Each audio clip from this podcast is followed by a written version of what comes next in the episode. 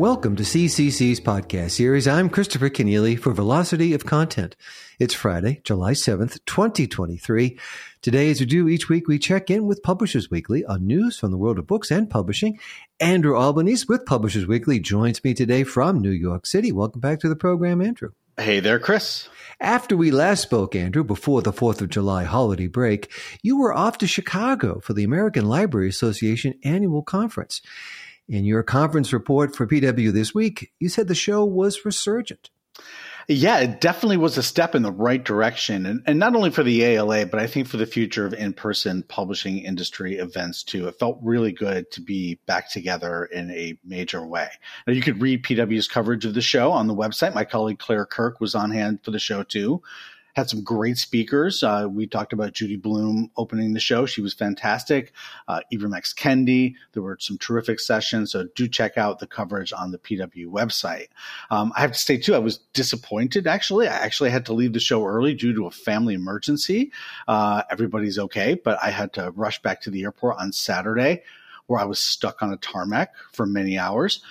And apparently that was nothing compared to what was to come. Storms on the East Coast, apparently impacted air travel. And if you're on Twitter, you have probably heard a lot of stories about travel nightmares of so many people who were trying to get home from ALA.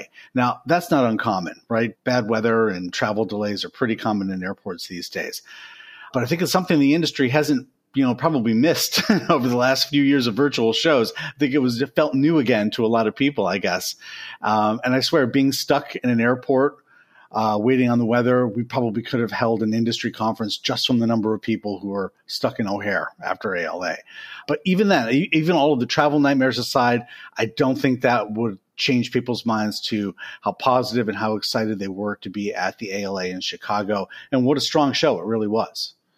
And as you reported in PW, the numbers were up from last year's show in Washington, D.C., but were they up to levels you had expected to see? Yeah, so uh, that's a key question, I think. So ALA officials reported a pretty solid bump in attendance over 2022. Uh, the preliminary figures right now are at 15,852 attendees, I think. So almost 16,000. Now, for perspective, that's well below the 23,400 that the conference drew to its last conference that was in Chicago. Chicago always draws very well. Uh, that show was in June of 2017. Like I said, 23,400. That's a big number.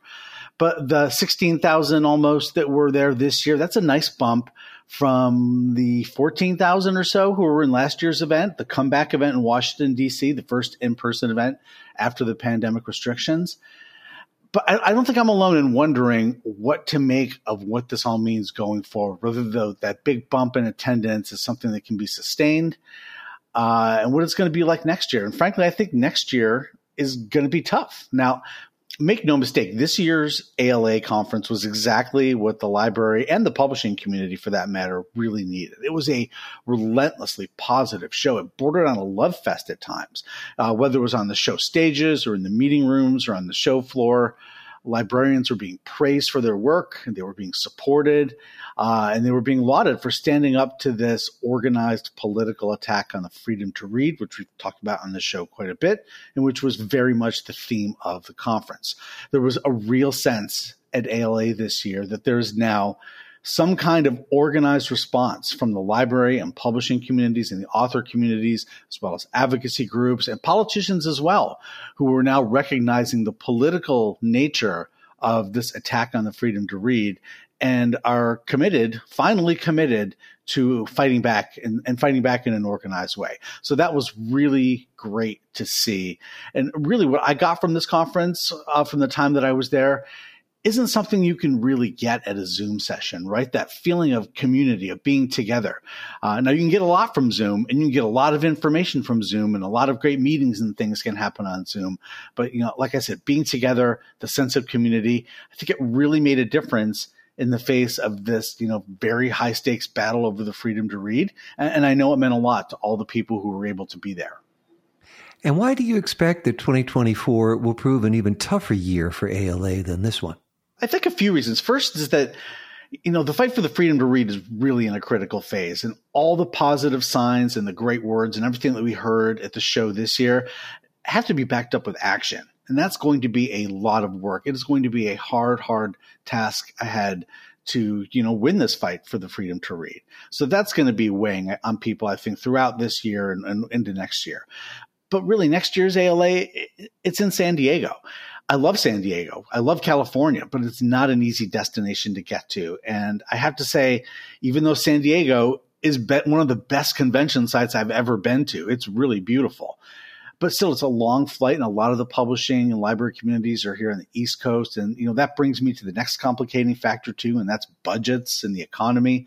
I think this year is really proving to be a tough year, a bit of a tougher year economically than many publishers and librarians thought it might be. And I think – I actually think this year's numbers in Chicago would have been a lot better uh, if the budgets were a, a, little bit better and the economy was a little a little bit better for libraries and, and publishers. So I feel like that that's an open question about where things are going to be next year in terms of budgets. And I, I have to say, I'm getting a sense that budgets are not going to really improve very much anytime soon. Still, lots of great takeaways from this year's ALA. Again, you can read all about them on the PW site. But as for next year, I think there's a lot of open questions, and we'll have to see how the rest of this year plays out and early next year. But I'll also take this opportunity to say this. It's important to take the long view here, right? I mean, the, the pandemic and the political environment we're now in, they're frankly unprecedented. And I don't think we should expect that we're just going to bounce back from these challenges overnight. I think it's going to take a period of years. There's going to be ups and downs. Uh, the rebound isn't going to be a straight line back to growth. There's going to be some jagged lines there, some ups and downs, and that's okay. I think as long as we stay focused, on where we need to be, uh, I'm confident we'll all get there eventually. In California, two authors who claim their works were illegally used to train OpenAI's ChatGPT have opened a copyright class action suit. Yeah, here we go. That's that's when I saw this suit. That was my immediate thought. The copyright fight over AI has begun, though in my opinion, in somewhat of a very, um, very minor way. In fact, uh, and, and, next week I'll have more on this development. Right now, so so look for that piece in next week's PW. But for now, if you know about this suit, I'll give you some broad impressions. Two authors have filed a suit on behalf of a potential class. They're both Massachusetts-based authors. Paul Tremblay, whose books include The Cabin at the End of the World, and Mona Awad, whose books include 13 Ways of Looking at a Fat Girl and Bunny. The authors allege that uh, ChatGPT has been able to give detailed summaries of the author's books, which they say suggest that the books were copied and used as part of ChatGPT's training. Uh, all this without permission or payment. In other words, copyright infringement. Uh, the suit asks for injunctive relief and damages. Like I said, it's a potential class action suit, so they're looking for more authors to join the suit. The suit also questions whether ChatGPT itself is an infringing derivative work based on the plaintiff's copyrighted books, which I think is frankly an absurd claim. Uh, if that logic held, then the internet would be an infringe a derivative work, uh, which you know clearly it's not. And also they question whether the text outputs of ChatGPT are infringing derivative works too. Again, I think that's pretty much a stretch. OpenAI has yet to respond to the suit, but suffice it to say, I think this is a shot over the bow from the copyright side when it comes to this developing technology of artificial intelligence. Although I think at this point it's a fairly questionable shot. That that's in my opinion. What's your analysis, Andrew, on the claims presented in the lawsuit?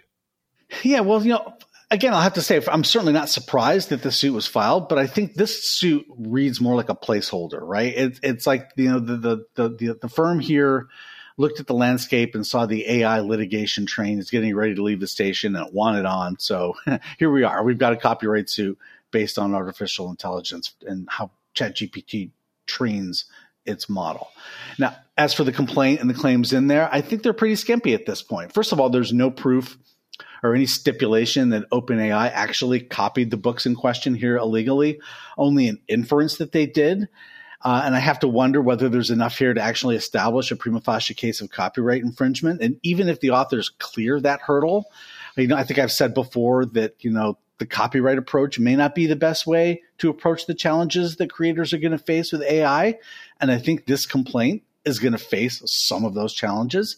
There are a number of cases, obviously, out there, the Google case, chief among them, that have established that books can be copied for transformative purposes. In Google's case, they copied books to create an index. In OpenAI's case, it's to provide this chatbot, which really in effect is just a more refined form of search and display, obviously in a much more engaging way. But you know, here's something that jumps out to me too. In the Google case, Google actually scanned the books, right? They actually made what were then allegedly illegal copies at the time. And that ended up being a fair use. Now, in this case, OpenAI simply ingested the content, which was already in digital form, right? There's no allegation that they scanned or made these copies.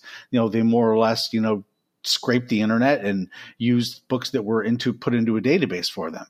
But more to the point, I think getting a judge to find that ChatGPT and generative AI isn't transformational when Google Books was found to be transformational, I think that's going to be a really high bar to clear. You know, I think it's fair to say AI is probably the most transformative thing we've seen in this business, uh, maybe ever, which is why so many publishers and authors are so concerned about its impact. And I think it's fair to say too that AI built only on licensed works wouldn't really be very intelligent, really wouldn't really be AI at all. It would certainly be a shell of what the technology promises. Uh, and it's just for me, it's really hard to see how a court would find otherwise. So as long as AI doesn't start distributing full copies or something else that would tip it into copyright infringement, I just don't see how this case will progress. But we'll have to see what comes next. You know, I think at this point, the suit stands more as a declaration of concern than as a, a real copyright issue, a real case of concern. But you never know how the courts are going to view these things. So also want to take this opportunity to point back to James Grimmelmann's landmark 2016 article, Copyright for Literate Robots. Uh, if you have a chance, go to Google, check it out, you know, download that paper again. It's online for free. That piece really has been guiding my thinking at this point. I urge you all to check it out. In that piece, uh, James Grimmelmann notes how copyright law basically allows for robotic ingestion of books, and understandably so, but how that doesn't really take into account what copyright law is basically meant to serve. And that's human interests, right? You know, it's easy to see how bulk non expressive copying promotes progress in artificial intelligence, Grimmelmann writes at one point, but much harder to articulate any kind of connection between that copying and the kind of research that's needed to guarantee that the resulting product, the AI, in the end respects human goals. And I think that's ultimately the question that we're all going to have to work towards, right? We want these AI engines to be as good and as powerful as possible. But how in the end do we balance those AI engines, that power with human goals? And I think that's going to require some policy tools that I just don't think exist in the copyright toolbox right now. Anyway, more to come on this case. Fascinating that we finally have a copyright case here in AI. It would be one to watch. Uh, and of course, we'll have more on AI in the coming weeks too, I'm sure. Andrew Albanese, Publishers Weekly senior writer, thanks for joining me on the program with your reporting and editorial analysis. My pleasure, as always. Coming next on the program, science publications are typically written by scientists and for scientists. Yet the audience for science is far wider, especially any reporting on medical breakthroughs in treatments of serious diseases. While plain language summaries of articles and abstracts are increasingly available, the story is more complicated than plain. Dr. Catherine Richards Golini, a healthcare publications editor at Karger Publishers, advises that creating effective plain language summaries requires looking beyond the language. She says that editors and scientists should have an understanding of health literacy in the general population and an appreciation of patient preferences. Health literacy is about our ability to understand healthcare information, to evaluate it. Is it reliable? Is it, is it trustworthy? That's a big thing at the moment, of course. Health literacy is about being able to communicate effectively with healthcare providers, asking the right questions, understanding the responses we get back, expressing concern or worry, um, this, this kind of thing, and to express our preferences. And I think health literacy is also about being able to act on the information that we're given or that we read or that we hear to make informed decisions about our healthcare and the healthcare of the people that we're responsible for, our loved ones, our children, etc. Plain language summaries go beyond the language. Next on Velocity of Content. That's all for now. Our producer is Jeremy Brieske of Burst Marketing. You can subscribe to the program wherever you go for podcasts, and please do follow us on Twitter and on Facebook. You can also find Velocity of Content on YouTube as part of the CCC channel. I'm Christopher Kenneally. Thanks for listening.